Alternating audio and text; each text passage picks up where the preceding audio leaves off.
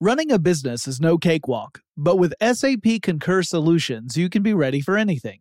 You can manage travel, expenses, and AP all on one platform that's packed with AI and best practices, and that delivers it all through an easy, clear, I can't believe how simple that is experience.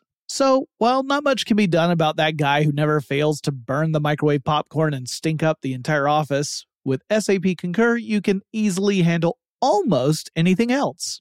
Take control of your business finances today at concur.com. That's C O N C U R.com.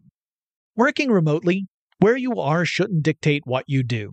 Work from the road by turning your vehicle into a reliable high-speed data Wi-Fi hotspot with AT&T in-car Wi-Fi. On the network that covers more roads than any other carrier, take your work on the road and AT&T will be there to keep you connected. Connect up to 10 devices and stream conference calls, finish up that presentation, or answer last minute emails. Why wait? Go to att.com slash in-car Wi-Fi today for free trial eligibility. Based on independent third-party data, number of devices varies by manufacturer. Always pay careful attention to the road and don't drive distracted. Wi-Fi hotspot intended for passenger use only when vehicle is in operation. Compatible device and vehicle required. Whether this is her first Mother's Day or her 40th, she deserves more. Shop tons of stunning on trend jewelry for every budget at Diamonds Direct. Diamond fashion jewelry, beautiful birthstones, everyday pearls starting at just $200. Commemorate the real loves of her life with a gorgeous pendant featuring the birthstone of the one who made her mom. This Mother's Day, Diamonds Direct is everything you need to say thank you. Diamonds Direct, your love, our passion. Online at diamondsdirect.com. When you think about the future, what kind of technology do you envision? Whatever the future holds, artificial intelligence will undoubtedly be at the heart of it all. Join Graham Class as he hosts season two of Technically Speaking, an Intel podcast, and hear from the minds transforming healthcare, retail, entertainment, personal computing, and more with the help of AI. Tune in every other Tuesday and explore the latest technology that's changing our world today and creating a more accessible tomorrow. Listen to Technically Speaking, an Intel podcast on the iHeartRadio app, Apple Podcasts, or wherever you get your podcasts. Welcome to Tech Stuff, a production from iHeartRadio. Hey there, and welcome to Tech Stuff. I'm your host, Jonathan Strickland. I'm an executive producer with iHeartRadio, and I love all things tech. And 18 years ago or so, a group of hackers and political activists calling themselves the Bureau of Piracy in Sweden launched a website that would become the target of numerous lawsuits and police raids. And yet, 18 years later, the website, the Pirate Bay, is still up and running. So today I thought I would talk not just about the history of the site, uh, or the philosophy of the site's founders, or even the battles fought between the established music industry and the pirate community, but also the technology that underpins the whole thing in the first place. But first, let's start with some underlying facts of how we got here, which will involve a quick discussion of the history of the music industry and its issue with copying media, because that's really at the heart of all this. Now, in the old old days, before the the era of recorded media, so before you could actually make a a record of music other than like sheet music or something, making a living off music was pretty darn tough. Um, you had your folk musicians who would earn, you know, a bit of cash here and there, getting hired to play or maybe paid to go away if they were really bad. Uh, you had your composers. Many of those would work either in the service of a monarch or nobility or maybe the church. Bach did a lot of work for the church. Only a few had a more public facing way of paying the bills. Beethoven was one of those, um, and actually made money by selling sheet music of his compositions. But it was really the invention of recorded media, like wax cylinders and such, that really opened up doors, not just for musicians, but also for the companies that made the recordings. In fact, it really opened up doors for those companies. Now, all the way back in 1889, a guy named Edward D. Easton founded a phonograph company called Columbia. It had, you know, various different names, but Columbia Music, Columbia Pictures, all comes from this original company in 1889. It worked in tandem with Thomas Edison's company for a few years, producing regional recordings of its own wax cylinders in order to sell on these brand new inventions of the phonograph. But other companies started to come into being as well, and some of them started to introduce new technologies like recorded discs, as in, you know, record albums, though they were made out of shellac instead of vinyl for the first several decades. But, you know, that meant that there was a, a technological evolution beyond the wax cylinder. Well, the companies, you know, now that there were a few of them, were eager to kind of corner a market to offer something to customers that the other companies could not offer. And they began to work with various artists and were signing them to exclusive deals. Like this is where you would get signed to a record label, essentially. The artists would get a chance to record their music and make some money off of it, and the companies would establish a roster of artists that they could promote and sell to customers. And the music industry was effectively born. It was, and to some extent still is, cutthroat, with companies jealously scooping up talents that are perceived to be a commodity.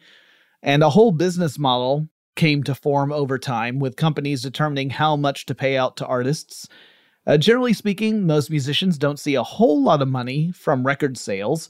You know, you might get a big advance as a record contract, but you don't necessarily make a lot of money off of the record sales themselves unless you have a good royalty deal and you sell a, let's see, I think the technical term is a metric crap ton of records. And nowadays, that's even harder to do, right? Because you've got things like streaming services. That's a whole separate issue that I should really go into at some point to talk about the music industry, streaming, and how that affects artists. But let's get back to talking about the music industry in general. So in 1952, way before the streaming days, several music labels worked to form an organization in America called the Recording Industry Association of America, or RIAA. Now, the RIAA is a trade organization that sets technical standards for the recording industry, you know, which is important. You want to make sure that you're not fragmenting the market to the point where customers get frustrated, right?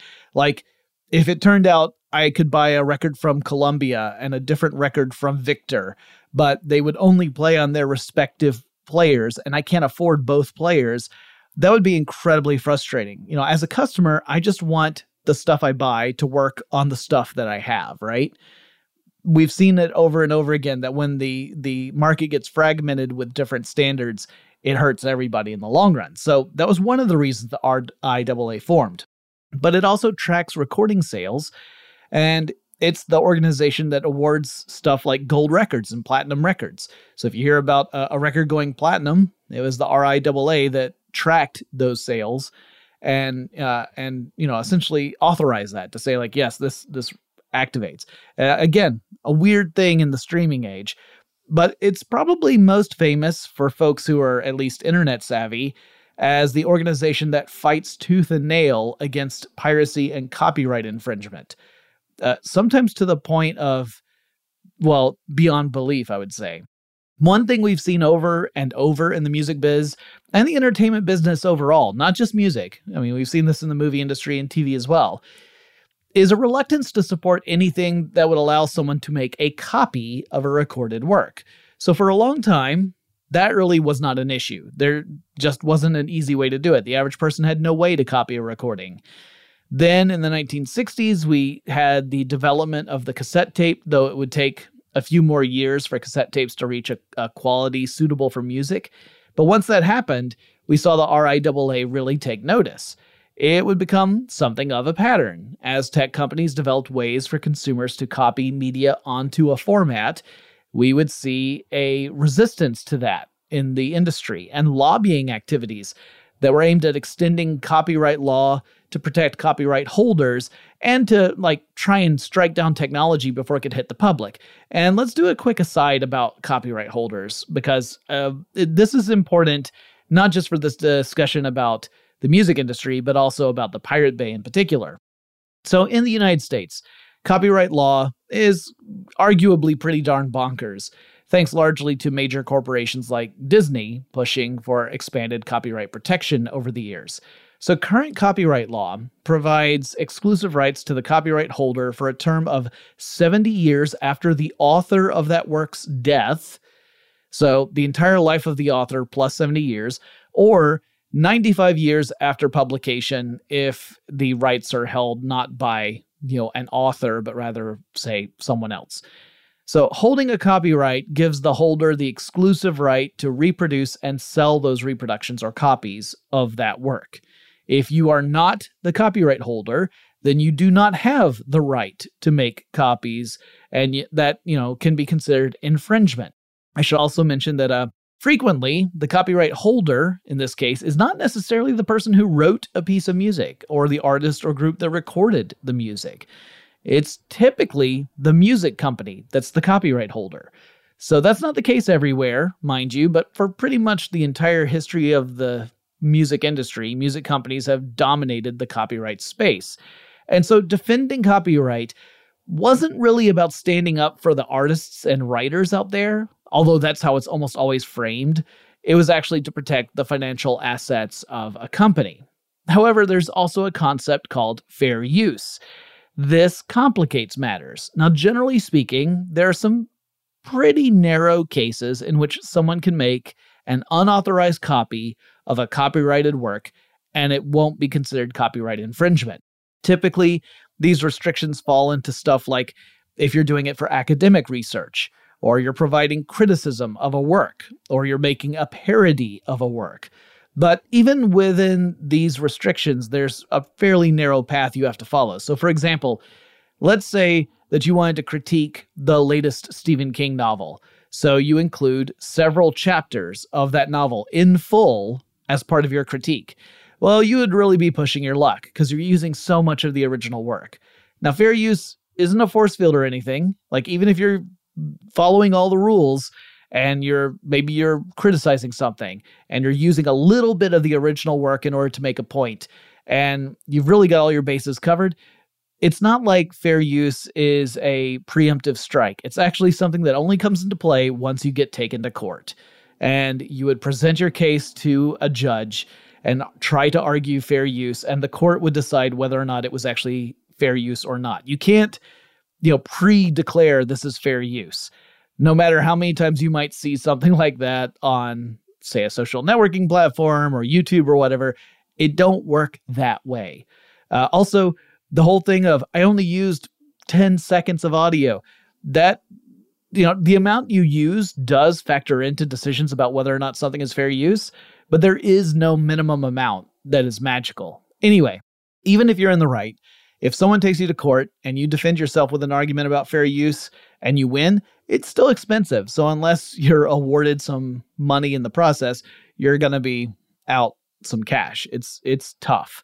Well, home reproduction of copyrighted works is one of those sticky areas that sometimes gets lumped in with fair use because while there's been discussions about working in an exemption for home copying for for like archival purposes or whatever, it's never been codified in US law. So if you were to purchase an album, whether, you know, it was on CD or vinyl or whatever, maybe it's even digital, you know, maybe you purchased a digital album and then you decide to make a backup recording of it. And let's say that, you know, you're going old school, you're putting it on a cassette. You make a cassette recording of the album. There are some people who would argue that what you've done could be fair use because you're creating an archive or backup copy of a work. You're not use, making any commercial use of it, you're not selling it, you're not publishing it. Uh, you still have the original copy. So it's not like you've given your original copy away and you're generally thought of to be in the clear as long as the the copy you have made is for your own personal use and not for commercial purposes. Uh, even though, again, this is not codified in law, it's just the interpretation that people have made. But we saw the RIAA react in similar ways every single time a new consumer tech with copying abilities appeared, with the RIAA essentially saying this was doom for the industry. Uh, we saw the TV and movie studios do the same thing with the uh, the rise of the VCR. Uh, we really saw the RIAA push harder with the emergence of digital audio tapes or DAT formats. the big worry there was that unlike, you know, okay, so analog cassettes, analog formats, cassette tapes are analog, uh, generally meant that you would have a decline in audio quality, like the copy would not sound as good as the original. So there was a, a little bit of a uh, relief in the industry because the thought was, well, yeah, people can copy stuff. Uh, and we don't like that, not even if they're just copying it for themselves. But at least the copies don't sound as good as the originals. So we have the edge there. Well, digital was different, right? Digital recordings can go bit for bit, and you can have a perfect transfer of a file, meaning there's no decrease in audio quality. The copy is just as good as the original. So the quality you get would be dependent upon the playback device you were using more than anything else. Well, the RIAA did not like that, and they lobbied very hard to head off issues with digital transfers. The fear being that if it's easy to make perfect copies of stuff, piracy will run rampant and the music industry as a whole will collapse. Now, I do not totally buy that argument, by the way, but the RIAA was able to affect legislation enough for the DAT format to be kind of dead on arrival. I mean, it did exist, but there were a lot of copy protections that were built in place that inhibited that particular technology from getting widespread adoption. Uh, the compact disc would have much better success.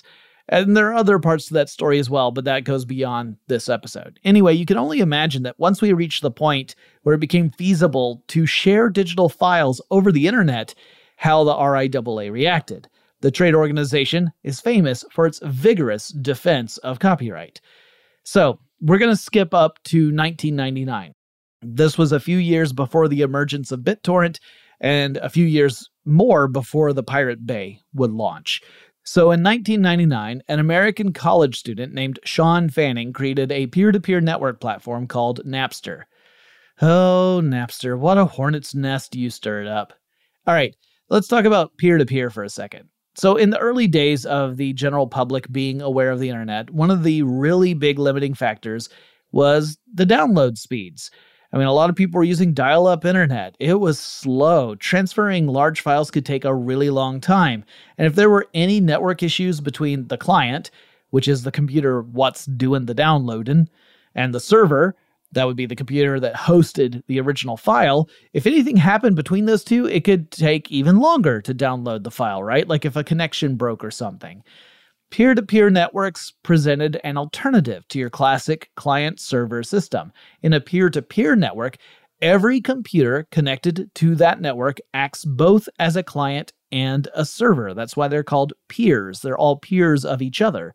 Typically, you would designate a folder in your computer's directory for the purposes of downloading and sharing files anything you put in that folder would become visible and accessible to all the other computers on this peer to peer network. And any downloads you initiated would go into that folder. Uh, it didn't have to be that way, by the way. You could actually direct stuff to a different folder and you could choose to share nothing. But it was a, a pretty typical approach to do it this way. Now, the big benefit of the peer to peer system is that the files could propagate across networks fairly quickly. Uh, you'd load up the P2P client the program you were using to access this network. And you would look for servers that were hosting a file that you were particularly interested in. Uh, now, assuming that was a pretty popular file, you would probably see a pretty good selection of options. And you could choose a server, a peer, to download from. You know, you could look to see about signal strength or how far away it was. Like if you saw something that had a pretty good signal strength and it was close to you, you could guess that you were going to get that file fairly quickly, at least as quickly as anything traveled on the internet back in the late 90s. Uh, and if things were super slow, you could always stop and switch to a different peer on that network to see if maybe your connection to that peer was faster. Napster became famous for being a hub of pirated music exchanges. Uh, some users were ripping music from their CDs, just putting those in the shared P2P folder on their machines, and then searching for files to fill out their collections while sharing their own. And this totally bypassed the traditional model of purchasing music from a retail establishment. And the music industry wasn't seeing penny one from these exchanges, and it indeed seemed as though the sky would fall. Keep in mind, this is before iTunes.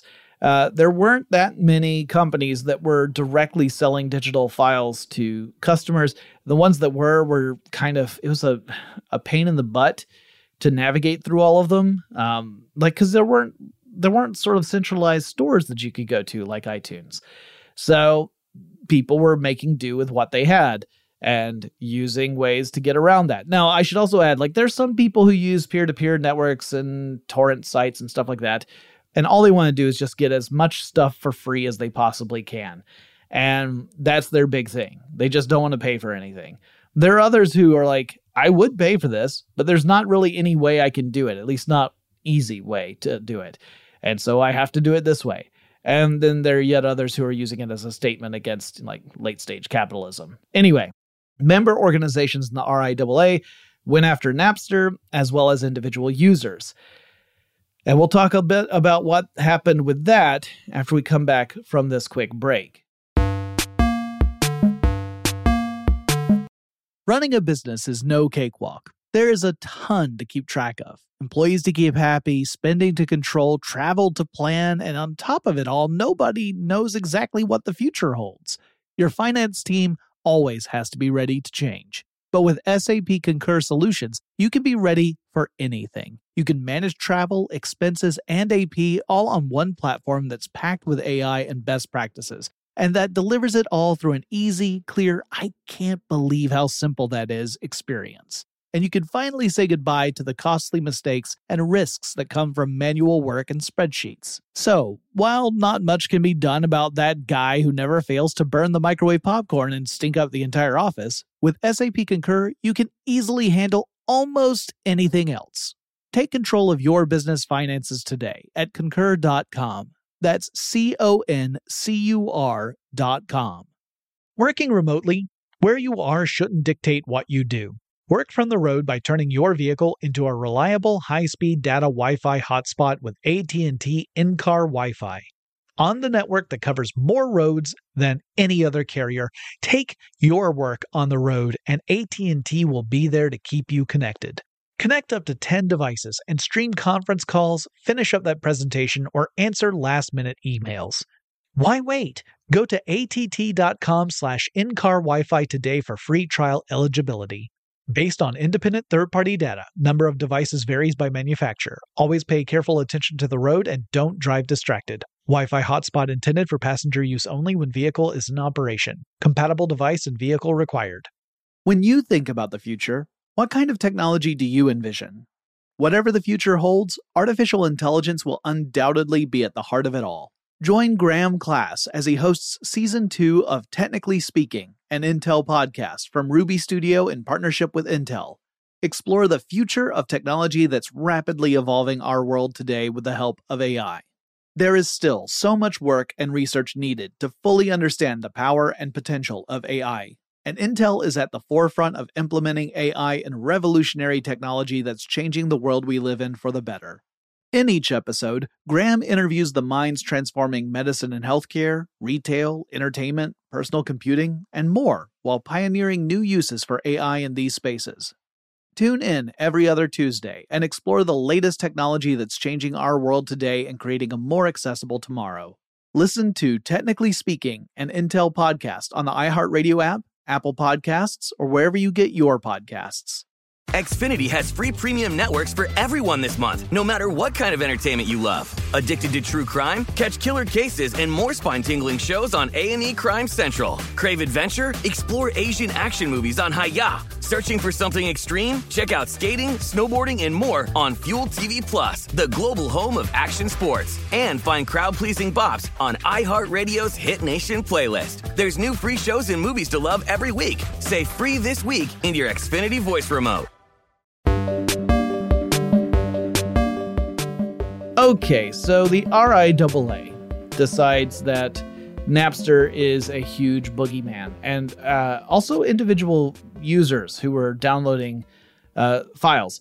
They couldn't go after everybody, obviously, but they could go after a few people and make some real big examples out of folks and scare the heck out of other people who had been pirating music. Uh, there was a hailstorm of lawsuits with music companies seeking huge amounts in damages, sometimes targeting extremely sympathetic individuals. Like there were cases where it was a young kid who was found at fault or grandparents or whatever. Not the best way to win a PR battle, right? So the whole affair really gave the RIAA a black eye, painted the organization as a greedy company or greedy organization willing to financially ruin normal people for downloading a few songs. Maybe if you added them all up, it would cost a few hundred dollars to purchase, and yet they were being hit by massive, massive fines. To call it overkill would be an understatement. By the way, the arguments weren't helped when the U.S. Government Accountability Office, or GAO, would later investigate claims that piracy had a quantifiable impact on the entertainment industry as a whole. So the GAO's findings essentially said there's no way you can assess how much money was lost due to piracy because you can't just assume that for every illegal download that existed, you had a lost sale. Like that's the only way. In the classic sense, like if it's a physical piece of media, if someone walks into a store and like steals some CDs and walks out, yeah, you had a physical thing there, right? Like the store could say, "Hey, we our inventory shows that we should have, you know, 20 copies of this Billy Joel album, but we only have 15." And we can't account for the other 5. I mean, that's those are lost sales. Like someone somewhere is eating that loss. But with digital files, it's obviously different, right? So, in other words, uh, I could download an entire album or a movie or a TV series, and maybe I'm not like super interested in it. I'm curious, but not curious enough to actually go out and buy it. So I just download it, I pirate it.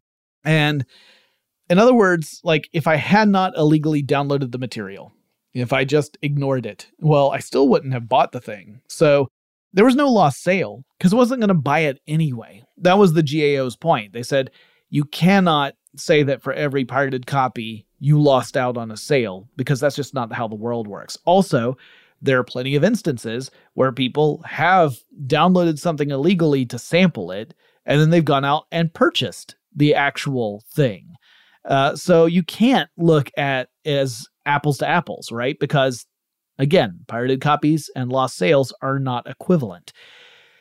Anyway, the trials of Napster, both liter- literal and uh, figurative, as well as similar P2P services like LimeWire and Kazaa, would set the stage for what was to come next. And what was to come next was BitTorrent.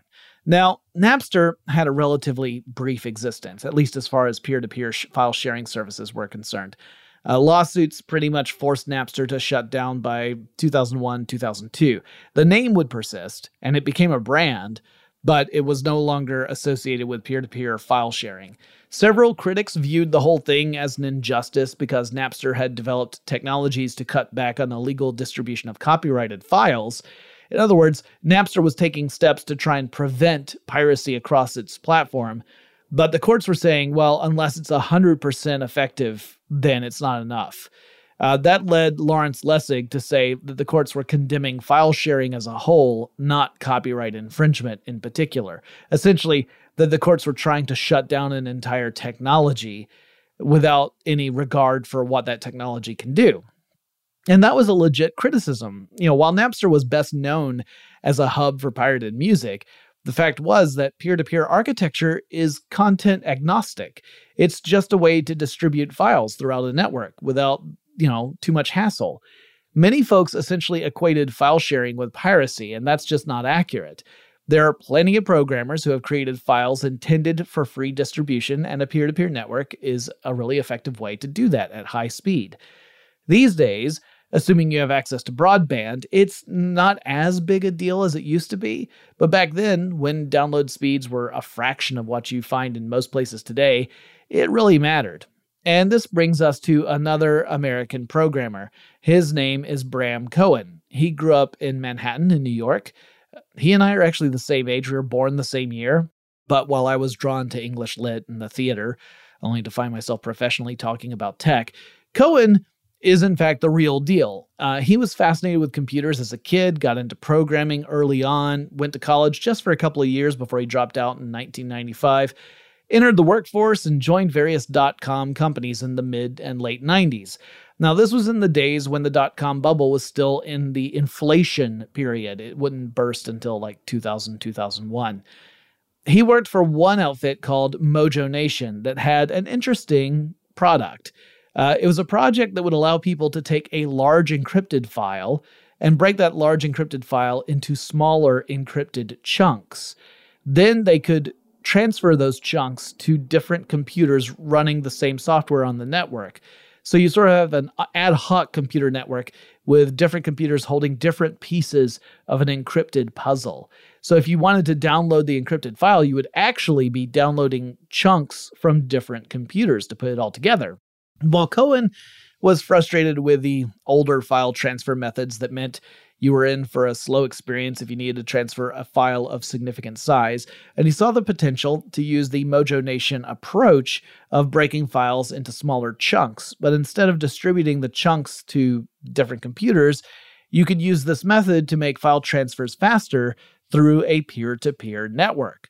So BitTorrent relies on web clients, which is, you know, kind of like a web browser. So that's you know, that's the easy way to think of it.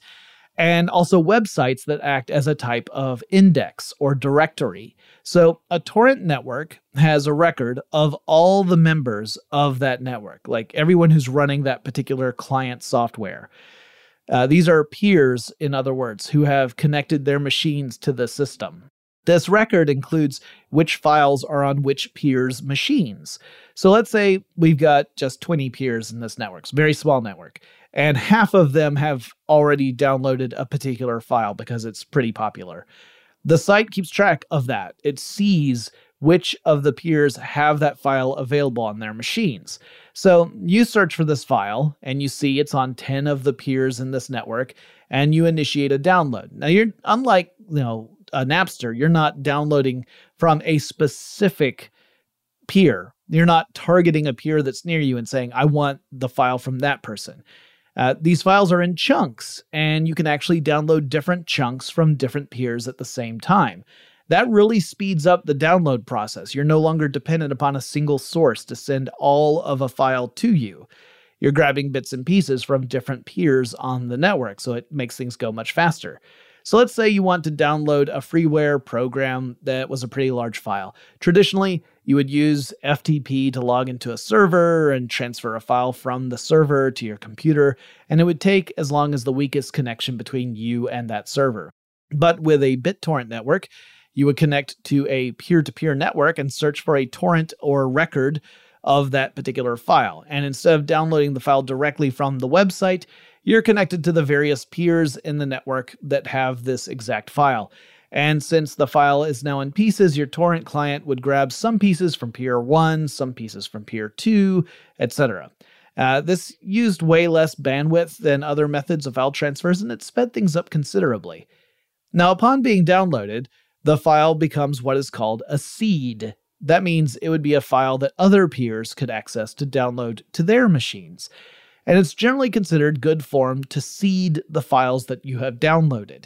You can take downloaded files and move them to another folder and thus not seed the file any further, but that's considered bad form, and some torrent sites penalize users who download as peers, but they do not seed files after downloading. In fact, Cohen intended that to be a feature from the very beginning to avoid what was called leeching. Leeching is when you are in a network like this and you're just in it to download stuff. You're not offering anything in return. So, the way BitTorrent works is that it rewards people who offer up files for others to download by making their own download speeds faster. So, the more you share, the faster your future download speeds will be. And he called it a tit for tat system. And again, there's nothing about this methodology itself that is illegal. So, as long as the content moving across the networks isn't, you know, copyright uh, copyrighted and that you're infringing on copyright, uh, you know, or the creators have allowed for the free distribution of those files, well, then this is just an effective way to distribute files across large numbers of people. The problem comes when people start using this method to distribute stuff that they don't have the authority to replicate and distribute. And in fact, BitTorrent itself doesn't index torrent files. Rather, various websites have hosted torrent directories instead. These sites depend upon BitTorrent but are not part of BitTorrent. And so when the various entertainment industries started to come after this new threat, they focused primarily on the index sites rather than the protocol itself. A quick analogy uh, going after BitTorrent would be kind of like going after a company that makes typewriters. Because someone could use a typewriter to type out copies of copyrighted works without permission. But it's not the typewriter company's fault that a consumer used its product to do that. The same basic argument kind of applies to stuff like BitTorrent. So, BitTorrent hit the scene around 2001. Two years later, in 2003, that's when we saw the anti copyright group called uh, Piratbyran, uh, or Bureau of Piracy, launching the Pirate Bay. It is one of those torrent indexing sites I was talking about just a moment ago. The founding of the organization and the site followed uh, the massive lawsuit against Napster, as well as a huge legal case in South Africa that had nothing to do with music, but everything to do with intellectual property. Uh, in it, the South African government was pitted against the medical industry, big pharma, if you will. At the center of that conflict was the practice of importing patented AIDS drugs from other countries without first getting permission from the manufacturing companies. So, in other words, South Africa could order drugs from these pharmaceutical companies, but they would charge high amounts. Or they could order the same drugs from other countries, but they were doing so outside of the permission of the pharmaceutical companies. They could do it for cheaper. Also, they were starting to produce some of the drugs within South Africa without the permission from Big Pharma. Uh, nearly 40 pharmaceutical companies joined in a class action lawsuit against the South African government.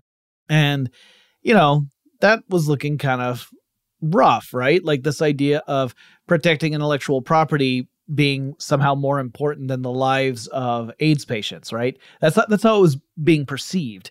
And in Sweden, there was this growing group of mostly young folks who saw these kinds of actions as the height of capitalistic greed and oppression. The group, which was loosely organized, was interested in the sharing of information and culture.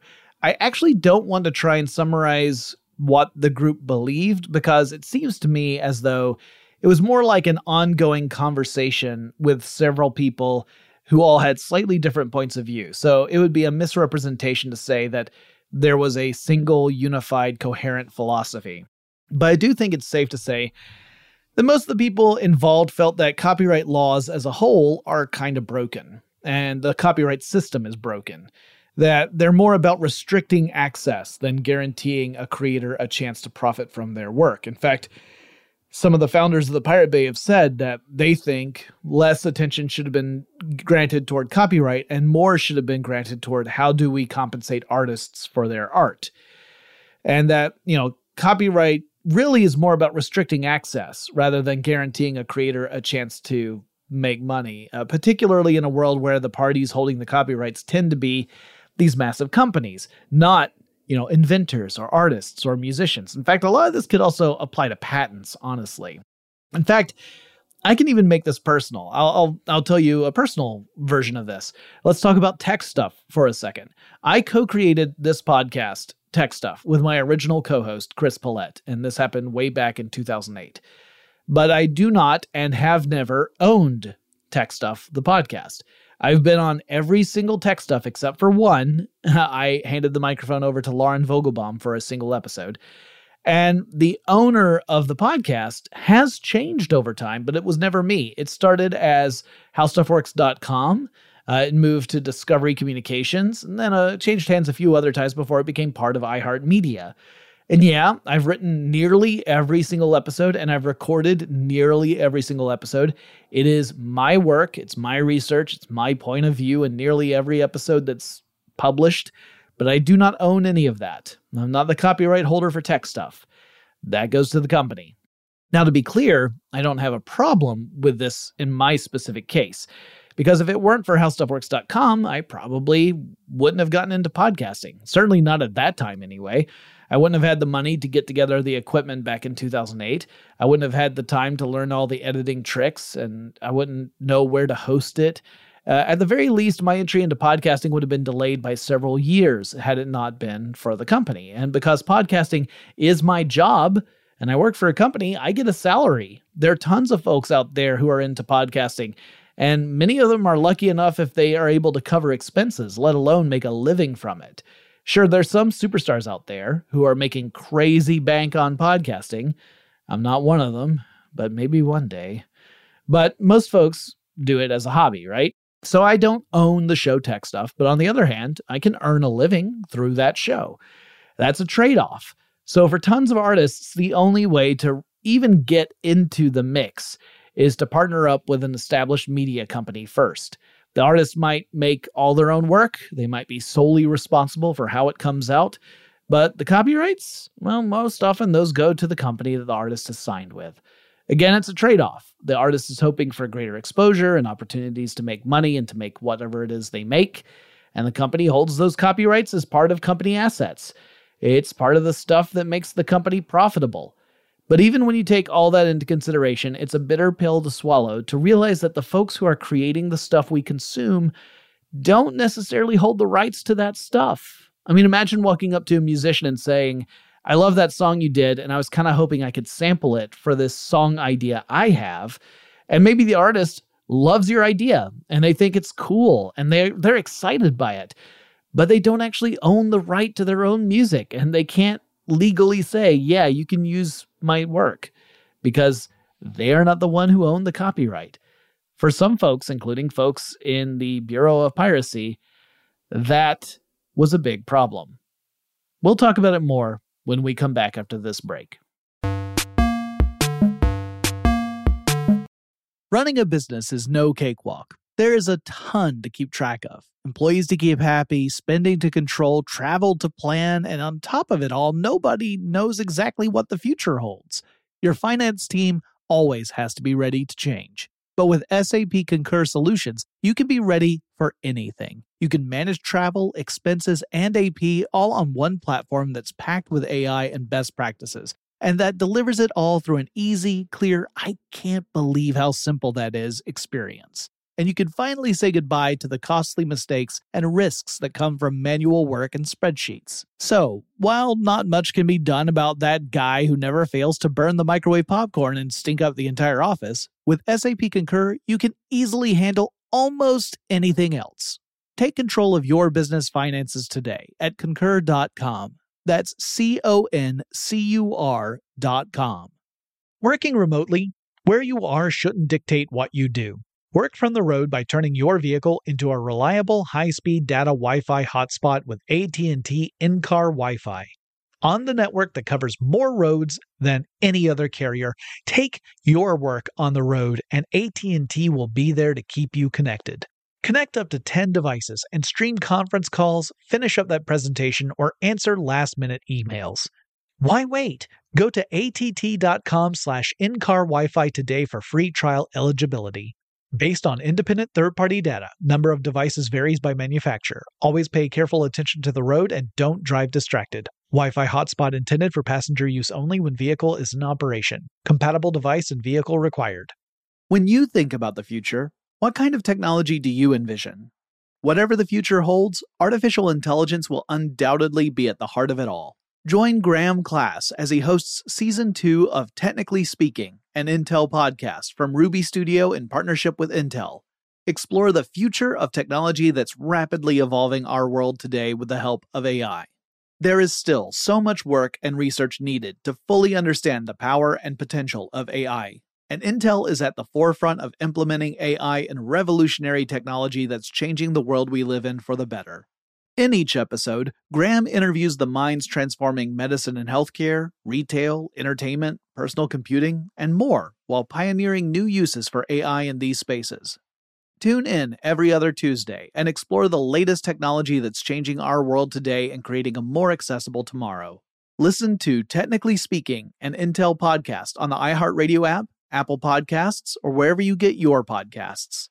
Xfinity has free premium networks for everyone this month, no matter what kind of entertainment you love. Addicted to true crime? Catch killer cases and more spine-tingling shows on A&E Crime Central. Crave adventure? Explore Asian action movies on Hi-YAH. Searching for something extreme? Check out skating, snowboarding, and more on Fuel TV Plus, the global home of action sports. And find crowd-pleasing bops on iHeartRadio's Hit Nation playlist. There's new free shows and movies to love every week. Say free this week in your Xfinity voice remote.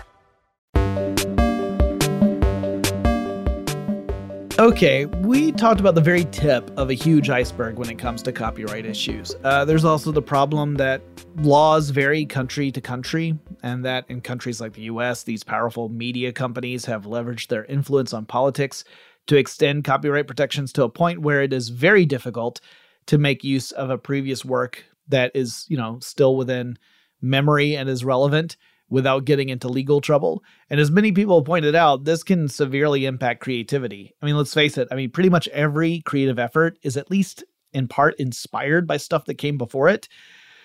But copyright can put a squeeze on that kind of thing, especially if it extends too far.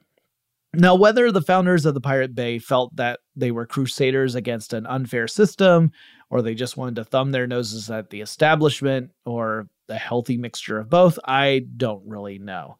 Uh, I suspect there's a mix of the two. But the Pirate Bay went online in 2003 and becomes a massive index for torrent files. In fact, uh, at certain points, the Pirate Bay was responsible for around half of all torrent traffic on the internet. Media companies, particularly in the United States, were champing at the bit to get the site shut down. The site's founders, which included uh, Frederick, oh, I'm going to butcher these names too, by the way. They're all Swedish, so bear with me. Here we go. Frederick Neij, uh, Gottfried Svartholm Warg, and Peter Sunde. Uh, they maintained that the site had no illegal content. It was an index. It was not a depository. It wasn't hosting those files. It was just hosting an index of where you could find those files. Now, that's an important distinction because if you think of it that way, the Pirate Bay is kind of like Google's search engine when you think about it. It's an index that keeps track of where files are. You can search for certain files. You can find a torrent that, you know, claims to be the file that you want to download. That's an important distinction, too. These uh, sites can often include malware that's posing as stuff you might want. But anyway, the Pirate Bay itself wasn't hosting those files, it was just keeping track of where they all were. It was, however, also using web advertising to pay for operations and to make a profit the Pirate Bay was getting lots of traffic, and that meant a lot of ad views. And that really made the entertainment industry even angrier uh, and gave them what they felt like was a, an inroad into their complaints. So not only were these Swedish pirates facilitating the wholesale theft of massive amounts of copyrighted material, they were also making money off the whole darn thing. I mean, that's kind of what the media company's point of view was. It was tricky for the companies to come after the Pirate Bay, though, because the site was hosted in Sweden, and US law, even the US law that's backed by powerful media companies, doesn't have much authority outside of the United States. But the companies kept pushing, and they were pressuring the United States government to, in turn, put pressure on the Swedish government. And in 2006, Swedish police raided an internet service provider in Sweden called PRQ. This was the provider that hosted the servers running the Pirate Bay website. From what I understand, the raid shut down not just the Pirate Bay, but other PRQ customers as well, which at the very least seems like a gross overreach of police authority. The raid shut down the Pirate Bay for three whole days. Just three days. Um, the Pirate Bay returned just a couple days later, and the group had leased server space from a sympathetic service provider in uh, in Europe and the activity continued. But for the three co founders, the law was still eager to get hold of them. In 2008, the three Pirate Bay operators, as well as a businessman named Carl Lundstrom, who had helped with servers and bandwidth and that kind of stuff on the back end, they all faced charges of assisting copyright infringement. Though really it was more like they were facilitating, you know, other people being able to break the law by having a website, I guess. Now, one of the big arguments that the co founders made in the trial was that their site was essentially just a blank slate. They said the content that shows up on the Pirate Bay, I mean, apart from the ads, only came from the site's users. If the users were not seeding files for sharing, there'd be nothing to index. The Pirate Bay was truly a user generated content site. They argued they weren't the ones putting the files up for sharing in the first place. The users were and that the demands from various copyright holders should actually go to the people who uploaded those files, not to the Pirate Bay. You know, they said, You're telling us to take this down. Well, we can't. We didn't put it up. We just have an index. You should go after the person who put it up. The trial went on for quite some time, actually, really only nine days, but it felt like an eternity. And all three of the co founders were found guilty. In April 2009, they each received a prison sentence of one year and a fine that amounted to around 3.6 million US dollars. They appealed that decision. That appeal eventually led to a reduction in the sentence for everybody but Warg, who was ill during the appeals process and was unable to attend. So his sentence just remained the same. But the fine was actually increased to around $6.6 million. The three co founders all, you know, kind of left Sweden before they could be taken into custody, but they were all three eventually arrested and served at least part of their sentences before they were released. But while the founders were prosecuted or persecuted, depending upon your point of view, the Pirate Bay continued. Uh, that doesn't mean it continued without further interest or interference from the authorities. In 2014, Swedish police raided a Pirate Bay server room in Stockholm, Sweden, which took a Pirate Bay portal offline temporarily uh, this was not too long after hackers identifying themselves as the Guardians of the Peace had infiltrated Sony Pictures company uh, computer network, and the hackers had stolen an enormous amount of information, including unreleased or recently released movies. Uh, and then subsequently, some of those started to pop up on torrent index sites like the Pirate Bay. So there was at least some speculation that the Sony hacks led to an increased uh, investigation and uh, interference with torrent sites like the Pirate Bay. Anyway, uh, the site was down, but it wasn't out. Administrators for the site found other places to host it, eventually moving to the Trabia network and making use of uh, Cloudflare's reverse proxy product. Um, a reverse proxy describes a system in which you, using a client, contact a reverse proxy server and you're asking for a file, right? Let's say that you're pulling up a file that's on this one server. Well, the reverse proxy server doesn't actually host the file itself. Instead, it pulls that information from a server that does host the file. Then the reverse proxy server sends that information to you, or more accurately, to your client. So, from the client perspective, it looks like the data is coming straight from the reverse proxy server, like it lives there because the client never has any direct content with the server on the network that actually hosts that specific file. It's it's a, a level of protection for a network. The Pirate Bay is still active today. I actually went on there today to check out to see what kind of files are in the top 100. Uh, there's some stuff that you would expect, like porn. There's a lot of porn on the Pirate Bay, but there were also big name movies that were on there, like uh, the latest James Bond film, The Eternals was on there, Shang-Chi was on there. I'm sure if uh, Hollywood were more active right now, if it weren't a pandemic, there'd be a lot more of those kind of things popping up on that list. But uh, yeah, you get the idea. As for what I think about all this, well, I I kind of am in agreement that copyright law and the state of copyrights is broken. Uh, I think way too much power falls into the hands of big media companies. I realize that it's kind of interesting for me to say that as an employee of a big media company, but that's just how I feel. Like, I feel like the folks who are ultimately responsible for making the stuff we love uh, end up having very little ownership of that stuff in most cases. I mean, you do hear about people going independent, uh, going with independent labels where they have more ownership of their stuff. That's great. But you know, because of the way the world works, these uh, large companies have a lot of power and influence and the ability to get stuff in front of people. The internet has gone a long way to undermining that, which is one of the reasons why I think these companies have gone so hard against, you know, file sharing sites and even individuals. It's because they perceive that that is in fact a threat. And and it's also the reason why like the people behind the Pirate Bay were interested in in the first place because it potentially is an upset of a system that has placed an enormous amount of power in a relatively small number of companies and could rather distribute that power to the people who are actually making the stuff and potentially benefiting folks who otherwise would never be able to experience that stuff. Go back to the story about the AIDS medication in South Africa. Uh, like, it's hard to make an argument in support of the pharmaceutical companies when the outcome of that argument is I'm sorry that you can't afford to keep you, the people in your country alive, right? Like that's that's kind of how you can frame that argument. Now, I know that's not how the pharmaceutical companies would frame it. Of course, they wouldn't. They would say, we have a product, there's a price for it, and the way you get the product is you pay the price. But, you know, it's you can't deal in that level of, of abstraction and uh, ignore the real world consequences. That's kind of my perspective on it. Um, but you know, that's that's again my opinion, and I I'm not even suggesting that my opinion is right.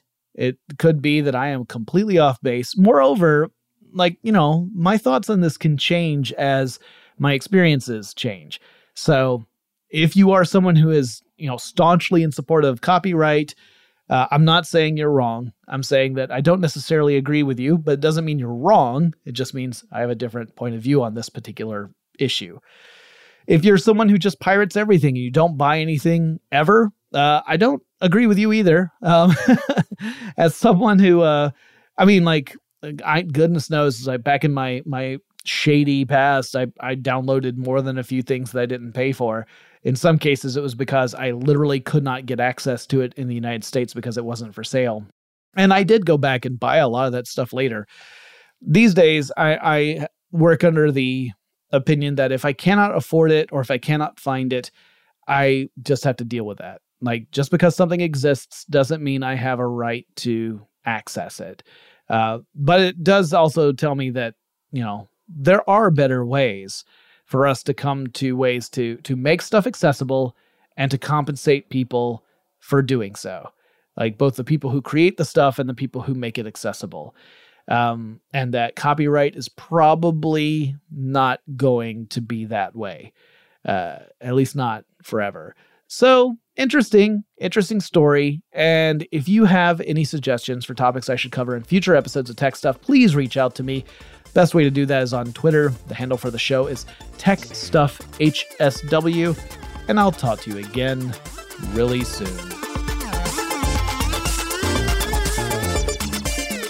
Tech Stuff is an iHeartRadio production. For more podcasts from iHeartRadio, visit the iHeartRadio app Apple Podcasts, or wherever you listen to your favorite shows. Running a business is no cakewalk, but with SAP Concur Solutions, you can be ready for anything. You can manage travel, expenses, and AP all on one platform that's packed with AI and best practices, and that delivers it all through an easy, clear, I can't believe how simple that is experience. So, while not much can be done about that guy who never fails to burn the microwave popcorn and stink up the entire office, with SAP Concur, you can easily handle almost anything else. Take control of your business finances today at concur.com. That's C O N C U R.com.